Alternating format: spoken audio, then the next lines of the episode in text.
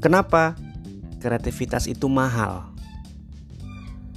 Sebenarnya gue punya banyak banget privilege yang mesti gue syukuri untuk berkarya.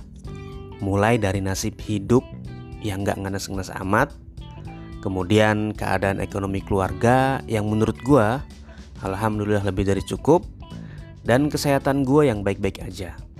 Itu semua adalah anugerah di saat yang lain di luar sana pengen banget berkarya, tapi kepentok sama situasi dan kondisi.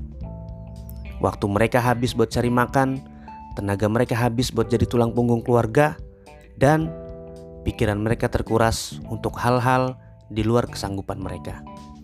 Dan itu semua nggak gue alamin.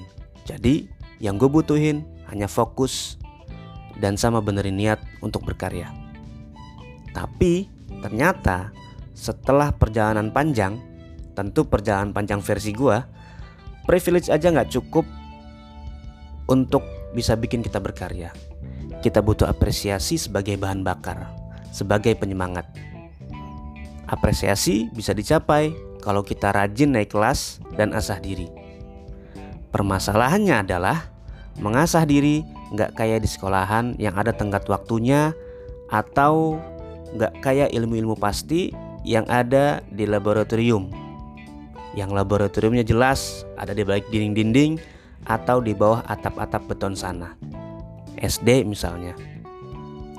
Kita cukup 6 tahun untuk mengasah diri tentang keilmuan dasar. Lanjut dengan SMP yang kita alami 3 tahun dan begitu seterusnya. Nah, mengasah kreativitas nggak ada hal-hal yang seperti itu. Mengasah kreativitas atau mengasah diri, tenggat waktunya adalah sepanjang hidung kita masih dengan lancar dan nyaman bernafas. Itulah waktu kita berkreativitas. Lalu laboratorium kita di mana? Berapa luasnya? Terbuat dari apa atapnya dan dindingnya? Laboratorium kita adalah seluruh kehidupan ini dan luasnya sepanjang jauh mata memandang dan pikiran kita mampu berimajinasi.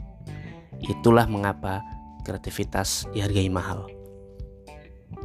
Jadi, kita nggak ngehargain berapa ratus halaman para penulis menulis di sebuah buku yang kemudian bisa kita habis baca dalam hitungan jam atau hari.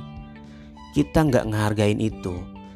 Kita nggak ngehargain satu, dua, atau tiga jam mereka ngomong di depan saat seminar atau webinar.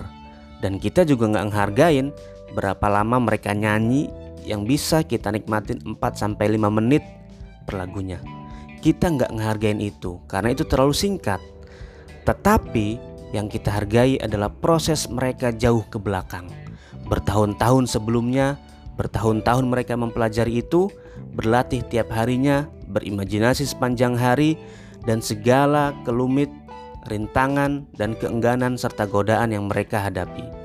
Itulah yang membawa mereka ke panggung itu. Itulah kenapa menurut gue kreativitas mahal harganya. Kreativitas mahal tapi bisa dimiliki semua orang. Itulah hebatnya kreativitas.